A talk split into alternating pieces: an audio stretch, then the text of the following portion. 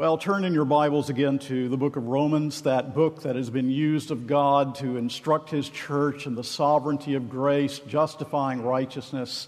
That book that has been used to send reformation to the church and revival to the church time and again throughout church history. And uh, last time we focused on verses 14 through 16 or 17, and our focus tonight will be, Lord willing, on verses 18 through the end of the chapter. But I think it's wise that we read the entirety, even though we're really picking up primarily at verse 18 uh, this evening. Let's pray together. Once again, Heavenly Father, we bow in reverence of your name. We pray for the flock of God purchased with your own blood. Many of our people are away, some at Ridge Haven, others in various states vacationing. Bring them back to us safely and help them to focus their minds and hearts' attention upon you. But, Father, even before the service began, noticing young people in our congregation and children in our congregation, it is this pastor's earnest desire that each one know you and that future generations in this church know you and will be so committed to Christ and the gospel and to your word that it will not matter if the whole world around does not believe that this church will be faithful until Jesus comes again. And so, Father, help us to pass down to our children those things that are true and good and right, and especially a commitment to public and private worship and to the ministry of the word proclaimed in the life of the Christian. But, Father, even though we make earnest efforts, only the Holy Spirit can bring fruit.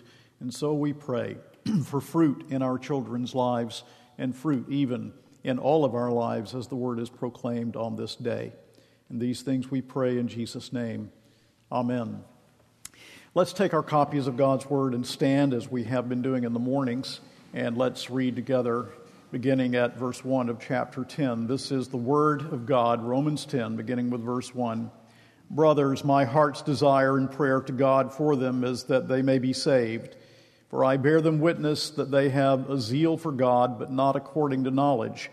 For being ignorant of the righteousness of God and seeking to establish their own, they did not submit to God's righteousness. For Christ is the end of the law for righteousness to everyone who believes.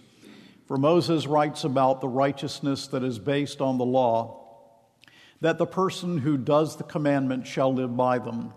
But the righteousness based on faith says, Do not say in your heart, Who will ascend into heaven, that is to bring Christ down, or who will descend into the abyss, that is to bring Christ up from the dead. But what does it say? The word is near you, in your mouth and in your heart, that is the word of faith that we proclaim because if you confess with your mouth that Jesus is Lord and believe in your heart that God raised him from the dead, you will be saved. For with the heart one believes and is justified, and with the mouth one confesses and is saved. For the scripture says, Everyone who believes in him will not be put to shame. For there is no distinction between Jew and Greek, for the same Lord is Lord of all, bestowing his riches on all who call on him for everyone who calls on the name of the Lord will be saved. How then will they call on him in whom they have not believed? And how are they to believe him whom they have never heard? And how are they to hear without someone preaching? And how are they to preach unless they are sent? As it is written, How beautiful are the feet of those who preach the good news but they have not all obeyed the gospel. For Isaiah says, Lord, who has believed what he has heard from us? So faith comes from hearing, and hearing through the word of Christ. But I ask, have they not heard? Indeed, they have, for their voice has gone out into all the earth, and their words to the ends of the world. But I ask, did Israel not understand? First, Moses says, I will make you jealous of those who are not a nation. With a foolish nation, I will make you angry. Then Isaiah is bold as to say, I have been found by those who did not seek me. I have shown myself to those who did not ask for me. But of Israel, he says, All day long I have held out my hands to a disobedient and contrary people. The word of the Lord. Please be seated.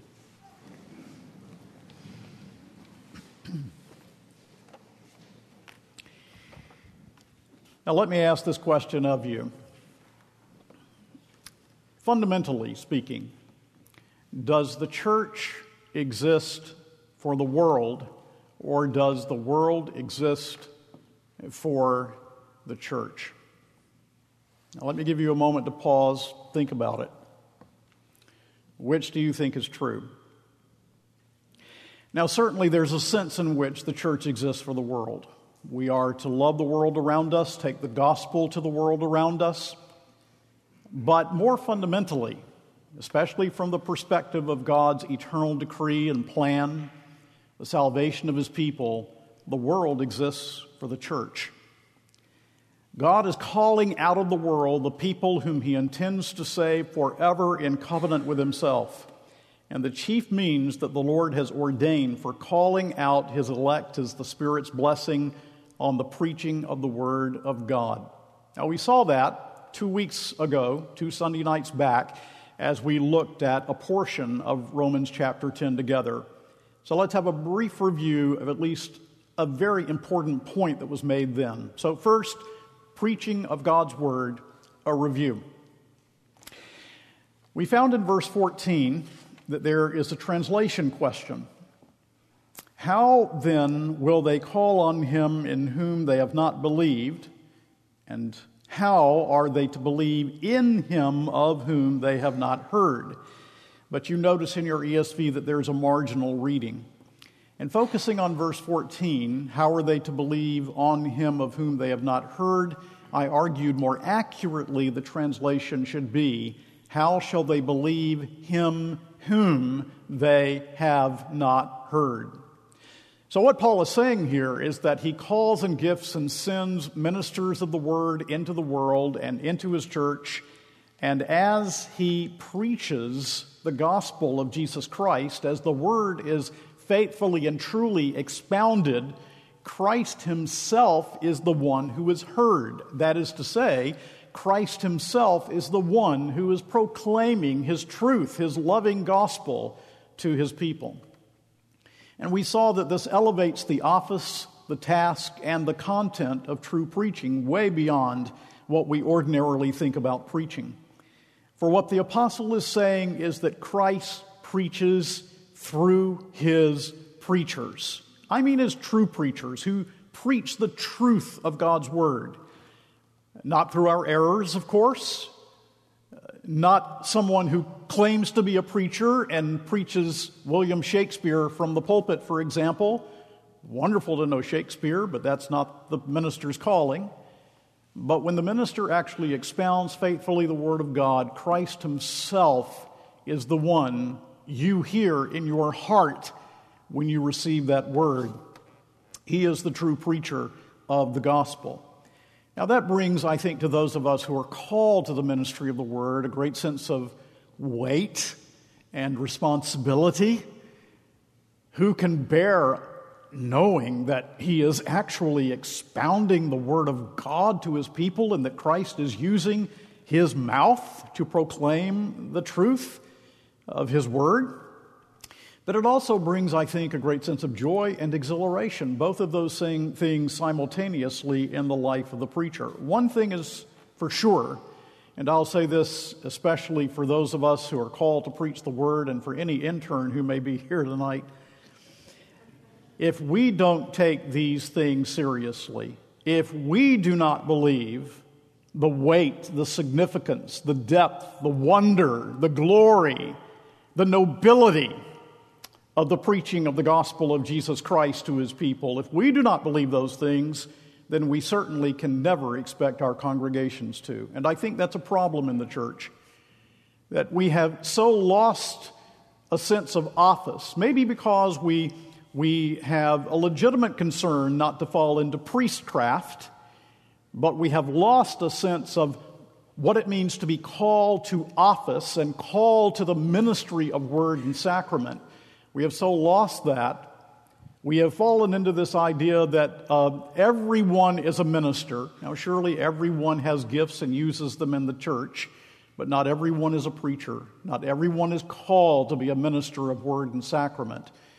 We have so denigrated office that we fail to understand the great weight, depth, significance, and I again say the nobility of preaching the gospel. The gospel of Jesus Christ is a noble thing, and insofar as we ministers are able, it is a noble task to preach it, and we should preach it with all the nobility possible. So the preacher, according to these verses, is sent, and he must be called. Notice verse 15. And how are they to preach unless they are sent? As it is written, How beautiful are the feet of those who preach good news. And he is called here a kerux, a herald. And you know what a herald does? A herald takes the word of the king or goes before the king and he proclaims that he is coming or he proclaims his message. But a king's herald does not call himself. He must be called and he must be sent by the king. So, what dignity is here? As Calvin said, when a man has climbed into the pulpit, it is so that God may speak to us by the mouth of a man. So, what privilege and obligation that puts upon the hearer, whether he realizes it or not. And so we read in verse 17 so faith comes from hearing, and hearing through the word of Christ. The primary means that God has chosen to use for the conversion of the lost and the upbuilding of his people is the public proclamation of his word, the preaching of the word of God. Now, this leads us to, secondly, the hearing of the word. Paul then returns to the hearing of the word of God by the Jews whom he longs to be saved. So he says in verse 18, But I ask, have they not heard? It's almost as if it's an excruciating question for him. His heart is broken. Have they not heard? Because you remember in verse 1 that he said, Brothers, my heart's desire and prayer to God for them, that is to say, for the Jew, is that they may be saved. And he says in verse 16, They have not all obeyed the gospel. And in verse 16, notice verse 16. But they have not all obeyed the gospel, for Isaiah says, and here he quotes Isaiah 53 1, Lord, who has believed what he has heard from us? He cites Isaiah 53 1. The Jews heard the gospel, but they did not hear the gospel. They heard the gospel on one level, but they did not hear the gospel in faith. The Jews heard the gospel, but except for the elect remnant, they did not believe the gospel. They did not accept the gospel. And that's how Isaiah begins that wondrous chapter 53 in which he speaks of the atonement of the Savior. The preachers have gone out. How beautiful are the feet of those who bring glad tidings. Looking ahead, he sees the preachers proclaiming the word of God, proclaiming the gospel, the Son has come, He has died for sinners, and He sees the Jew rejecting the gospel of Jesus Christ. So the Jews heard the gospel, but they did not believe the gospel. And the Apostle Paul is brokenhearted over this because he longs for his kinsmen according to the flesh to know Christ as he does. And so there are two ways of hearing the preached word that we must be aware of tonight. One is to hear with the ear only, but never to believe it. The other is by grace, by the grace of God, to believe the word that is preached.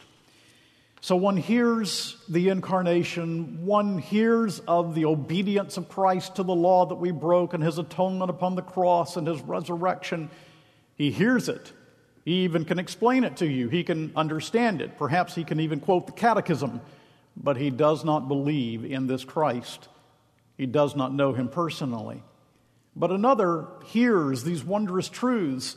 God became flesh and dwelt among us, and he obeyed the law that we broke as our substitute, and he died upon a cross in our place, and he paid the penalty of our sins and rose from the dead and ascended on high, and his heart is broken over his sin and filled with the love and joy of the gospel, and he believes and embraces Jesus Christ that has been preached. An example of that, of course, is the day of Pentecost, in which on that day there were thousands who believed the message, and it penetrated their hearts so that they cried out, What must we do? And of course, they were pointed by Peter to Jesus alone as the Savior. Now, that's the preaching of the Word of God. And it's the preaching of the Word of God until Jesus comes again. Some hear with faith, others will not believe. Uh, for some, the gospel is a savor of life unto life. For others, the gospel is a savor of death unto death.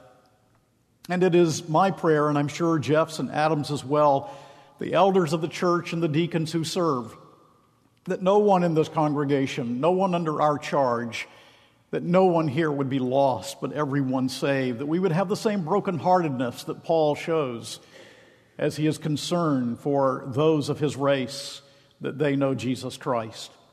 That some here, Paul has already told us, however, is traceable not to man.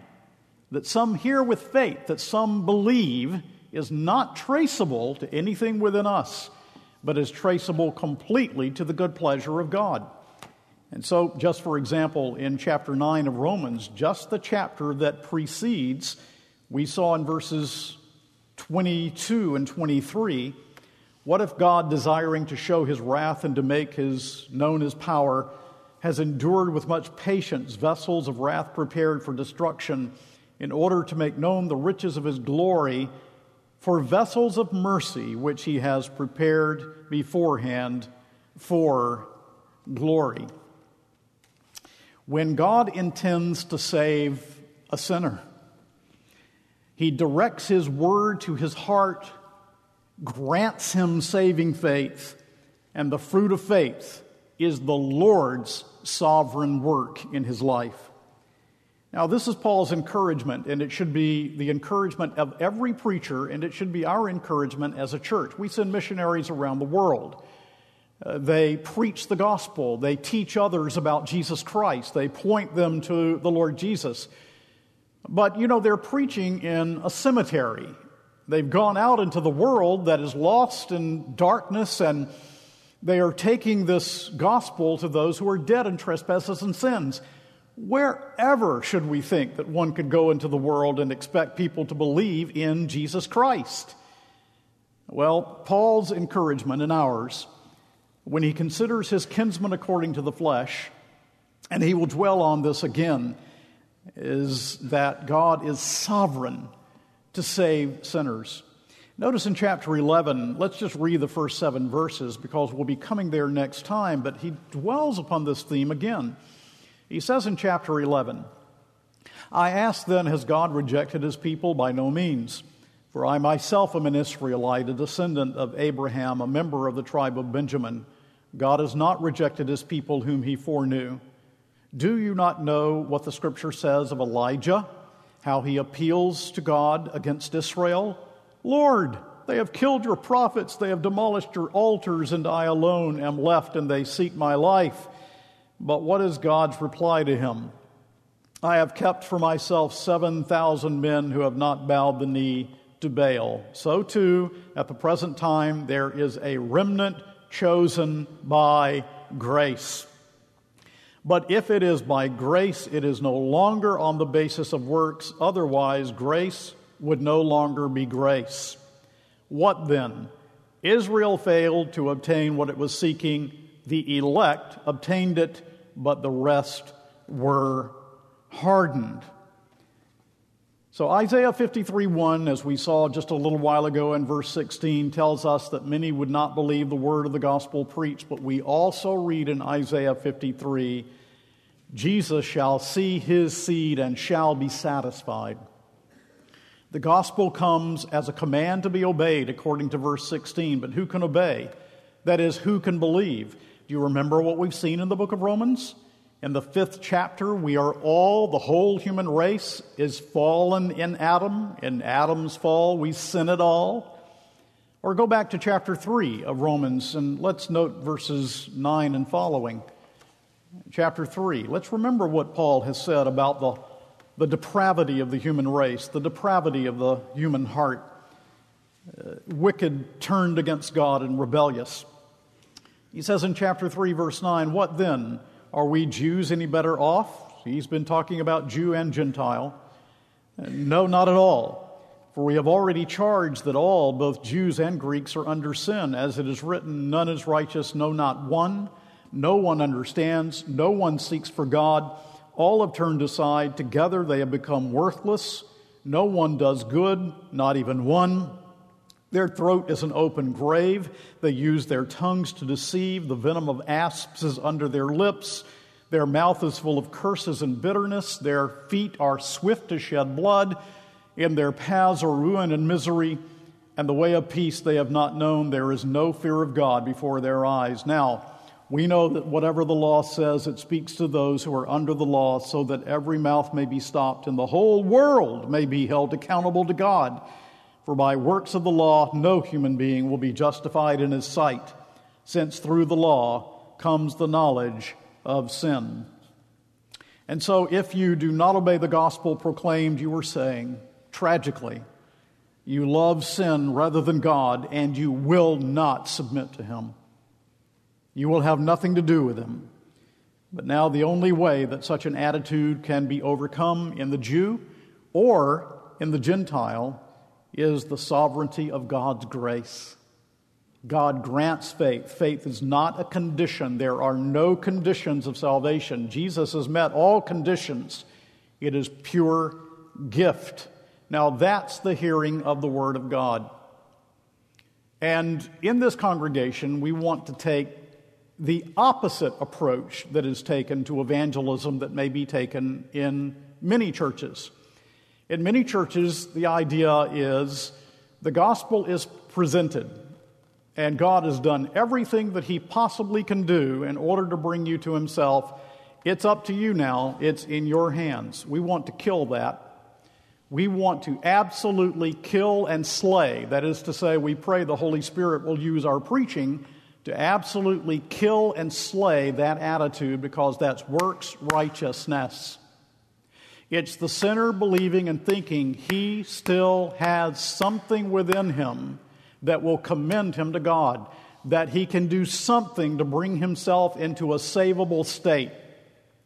But what Paul is saying here in Romans 10, Romans 9, everywhere through his epistles, and the Bible teaches, is that there is nothing you can do to make yourself acceptable to God there is nothing that you can do to even bring yourself into a savable state. And if you have that view, then it's our prayer that God will absolutely slay and kill it in your life so that you will see yourself as hopeless and helpless because when God brings a sinner to himself, he would have that sinner to see that it is grace and grace alone that saves him from his sin. So that's the hearing of the word. It comes by faith, and faith comes by hearing the word of God, and it's all in the hand and the operation of a sovereign God through his Holy Spirit. But thirdly, notice that God finds sinners that do not seek him. God finds sinners that do not seek him, again underscoring his sovereignty. So let's read again verses 19 through 21. Romans 10 19. But I ask, did Israel not understand? First, Moses says, I will make you jealous of those who are not a nation. With a foolish nation, I will make you angry. Then Isaiah is bold as to say, I have been found by those who do not seek me. I have shown myself to those who do not ask for me. But of Israel, he says, all day long, I have held out my hands to a disobedient and contrary people. So, did not Israel know the gospel? Verse 19. But I asked, did not Israel, did Israel not understand? Did they not hear the gospel? He asks in verse 18. Have they not heard? Well, citing Deuteronomy 32 21, that far back, the Lord said through Moses that he would send the gospel to the Gentiles and call them provoking Israel to jealousy. And then in verse 20, he quotes Isaiah 65 1. that God was found of them that sought him not. Did you hear that? That sought him not. That means the Gentiles. Israel knew but rejected, and God plainly said that he would turn to the Gentile world. So, in Isaiah 65, Isaiah looks ahead to the captivity. You'll remember that there is much in Isaiah that prophesies the Babylonian captivity, though that would happen after Isaiah's times of prophesying. In Isaiah 65, he looks once again to the captivity and he prays, Oh God, will you remember your covenant? Does God answer that prayer? Yes, he answers that prayer, but not as Israel expected.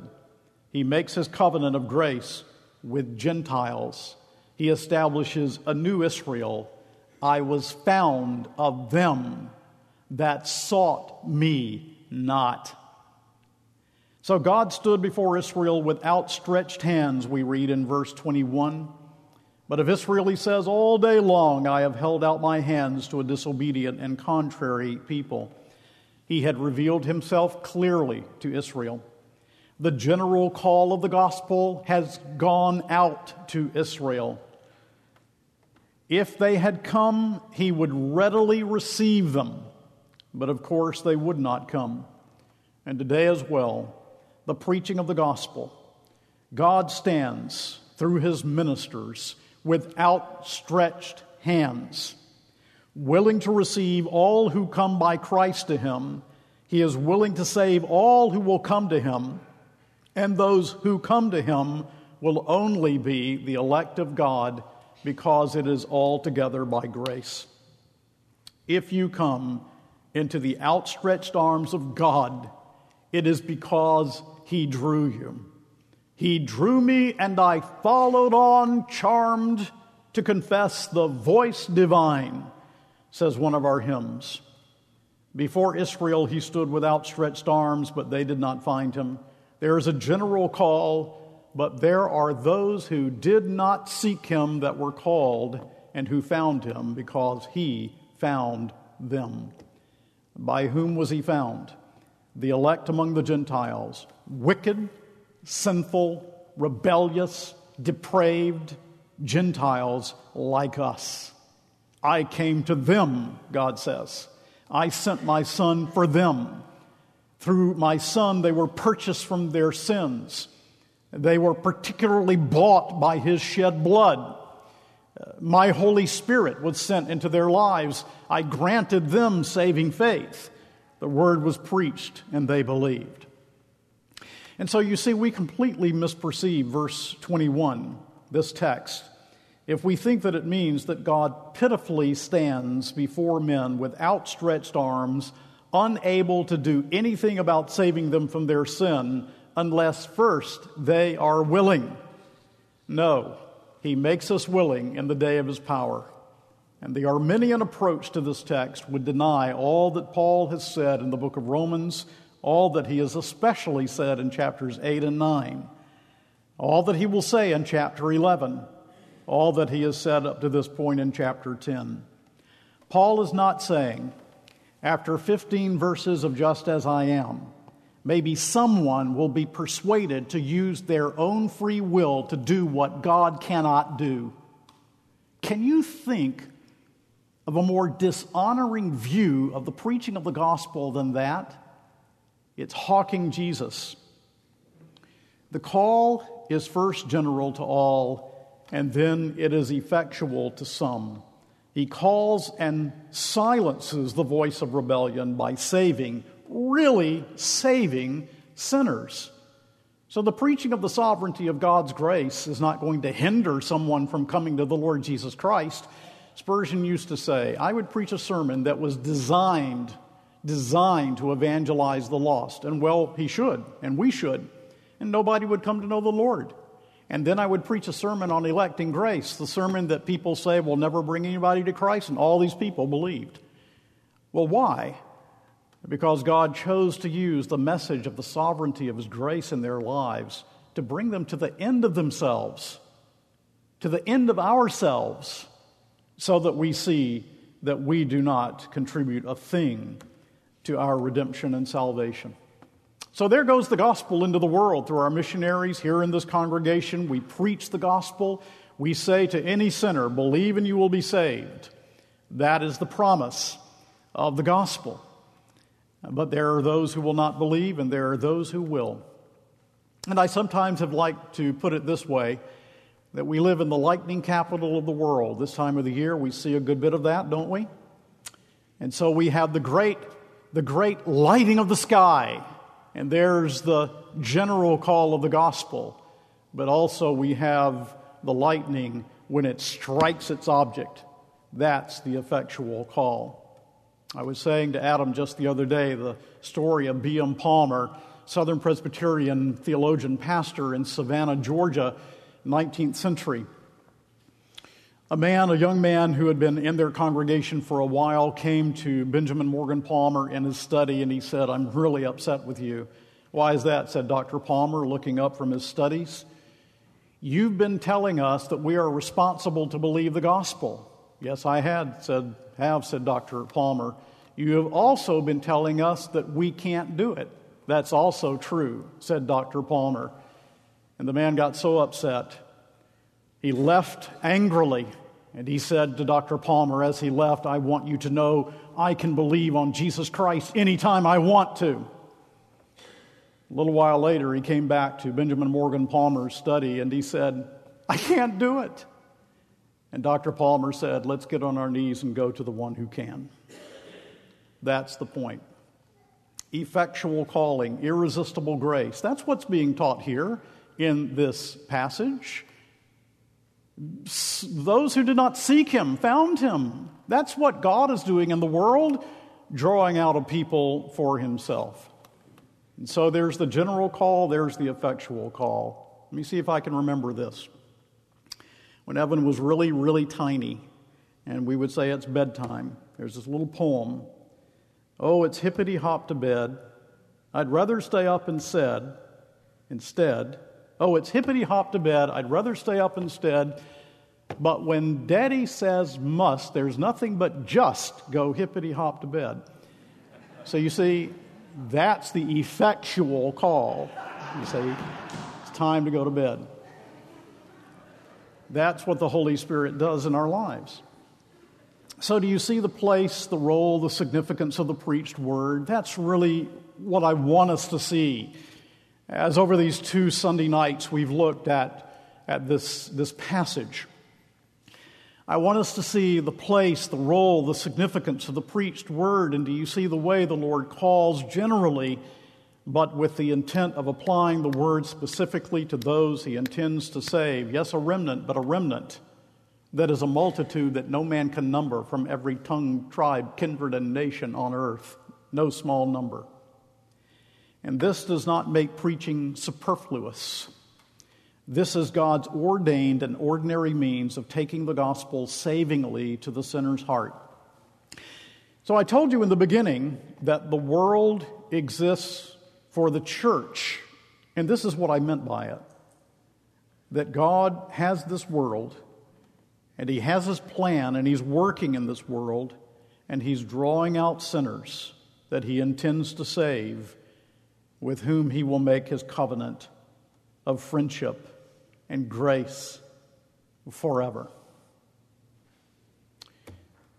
To me, one of the most powerful images of the significance of the preached word in this world and in the lives of God's people was given by Klaus Schilder, Dutch Reformed theologian, who thinks of this world as a dome. This world is a great dome, and the world is upheld by a pillar, and that pillar is the preaching of the gospel. One of these days, the last sermon will be preached, the pillar will be removed, and the dome will collapse when Jesus comes again, and there is the day of judgment. This means that the preaching of the gospel, far from being dispensable, is urgent. And urgency, urgency should always characterize, must characterize the preaching of the gospel of Jesus Christ until Jesus comes again. And so the Lord, through his messenger, stands before you with outstretched arms. The revelation of himself is clear. May he enable souls to hear. And God's people said, Amen.